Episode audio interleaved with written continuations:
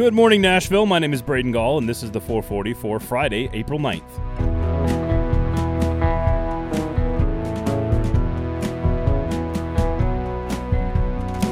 Today on the show, NFL draft scout Matt Miller gives us some names to consider for the Titans in the first round.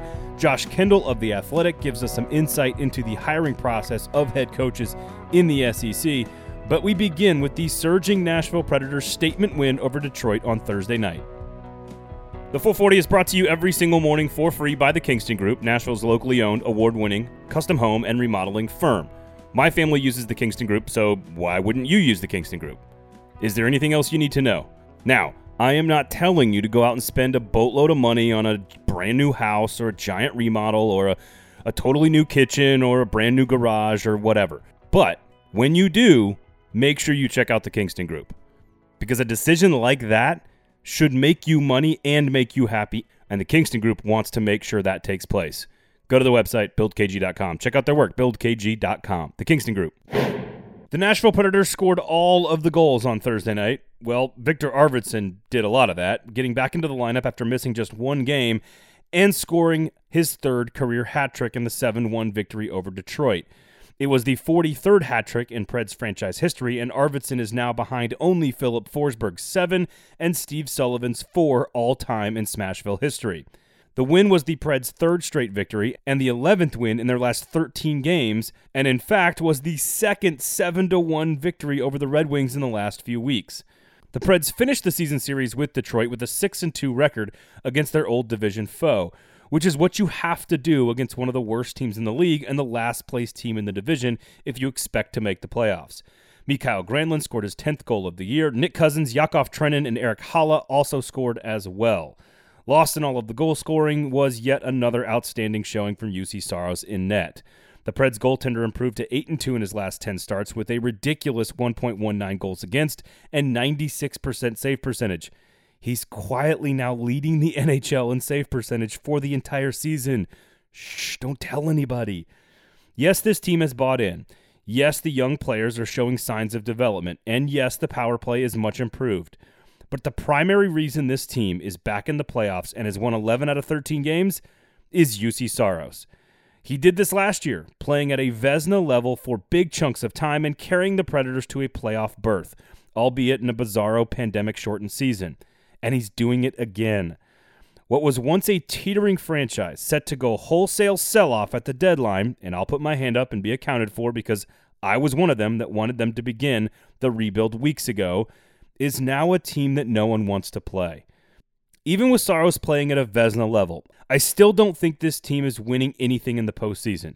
So I'm still extremely cautious about buying in or believing this will look anything like 2017 the talent level just isn't the same, in my opinion. But if Juuse Saros is going to play like this for the next 15 games, well, maybe this Preds team can win a playoff series after all. Nashville has a huge two game weekend featuring Tampa at home on Saturday and Dallas at home on Sunday, both games with a puck drop of 7 p.m., and the trade deadline is looming on Monday. The Preds are currently four points up on Chicago and seven on the Stars and Blue Jackets. The great NFL draft scout Matt Miller sat down with us on Lamestream Sports this week for almost an hour to talk about the NFL draft, scouting, the Tennessee Titans, and how his career has evolved from semi pro defensive backs coach in Missouri to ESPN NFL draft analyst. He is one of the best in the business, and I dare you to dispute that. Through the course of our conversation, I asked him about his scouting process, how he settled on evaluations, but what I really wanted to know was who are the players the Titans should be targeting with their first round pick that simply aren't getting enough first round buzz right now?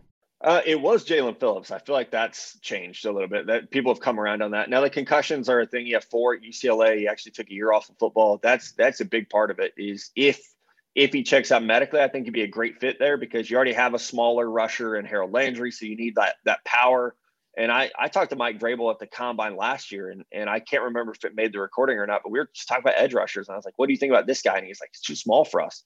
Like we we have to get someone big opposite Harold. And we saw him try that, right? With they tried it with Clowney and it just didn't work. And I know Vic Beasley kind of runs counterintuitive to that, but neither of those guys work. So I would think they would go back to a, a Paye, Jaelan Phillips, kind of a bigger pass rusher. Um, I know you mentioned no wide receiver I, am with you on that. I, I think it would take someone like Kadarius Toney falling to 22 to be like, okay, this value is is so good, we have to do it.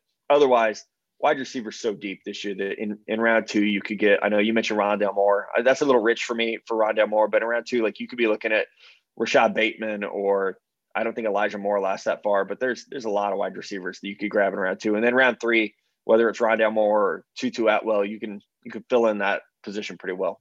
That's Matt Miller, everybody, NFL draft scout by day, diehard Jason Isbell fan by night. Love that dude. Please check out our entire conversation with Matt on Lamestream Sports this week with myself and Steve Cavendish. We covered a whole lot of territory concerning the NFL draft, what you can believe, what you can't believe, how the scouting process unfolds, and as you just heard, who the Titans should be targeting in the first round. He is the best. Rate, review, and subscribe. We had the Athletics' Josh Kendall on our SEC podcast, Fringe Element, this week to talk about coaching hires. He recently ranked all 57 football coaching hires in the SEC since the split in 1992, and we asked him what, if anything, he learned about coaching college football at the highest level in America. The pattern that I that stood out to me over all the rest of them was how quickly you run out of people who you can say unequivocally that worked out well. There are 57 names on the list.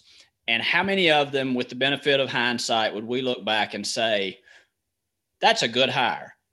These are people, almost exclusively men in the SEC, in the positions of athletic director and school president, et cetera, who are paid, not school presidents at least, but athletic directors are paid a tremendous amount of money basically to do two things raise more money and hire a football coach. And the fact that they don't have a better success rate, I think shows how hard it is. It either shows that or just a willful stubbornness not to change the way in which you approach the problem, especially if you are outside of the very small cadre of elite in the league. By that I mean Alabama, Georgia, Florida, Texas A&M. I think could make an argument that they could or should be in that group. But if you're not one of those people who can go out and eventually make Nick Saban leave the Miami Dolphins and come coach your team, I, I, I don't know why you keep following the same hire the hot assistant coach that everybody knows. I mean, because we got we got a long list right there that you can look at that shows you that the hit rate on that ain't great. But you're talking about the drop off, and I always use Jeremy Foley as the example, right? The same guy who hired Urban Meyer is the same guy who hired Ron Zook. Yeah, and Jeremy Foley, I think, is probably rightfully considered one of the best SEC ADs of the last couple of generations. Yep. So it's a hard job to coach an SEC football team. It's probably a harder job to hire SEC football coaches, but we have gotten to the point with both of those jobs where the pay scale is so enormous and out of whack with the real world that nobody wants to hear it's a hard job. You know, you you are being paid at a level that success is dem- not even expected but demanded in both of those positions. And this is a tough league. You know, not everybody gets to win every Saturday in this league. Josh is not wrong. Being a head coach or an AD in the SEC is extremely difficult. They are taxing, complex, and pressure packed jobs that are extremely stressful. They are also extremely well compensated. So therein lies the rub in the SEC. Take the new coaches from this year, for example, in the league Josh Heupel at Tennessee, Bryan Harsin at Auburn, Clark Lea at Vanderbilt, and Shane Beamer at South Carolina. Odds are that at minimum, three of them will bust out and be 86th in relatively short order.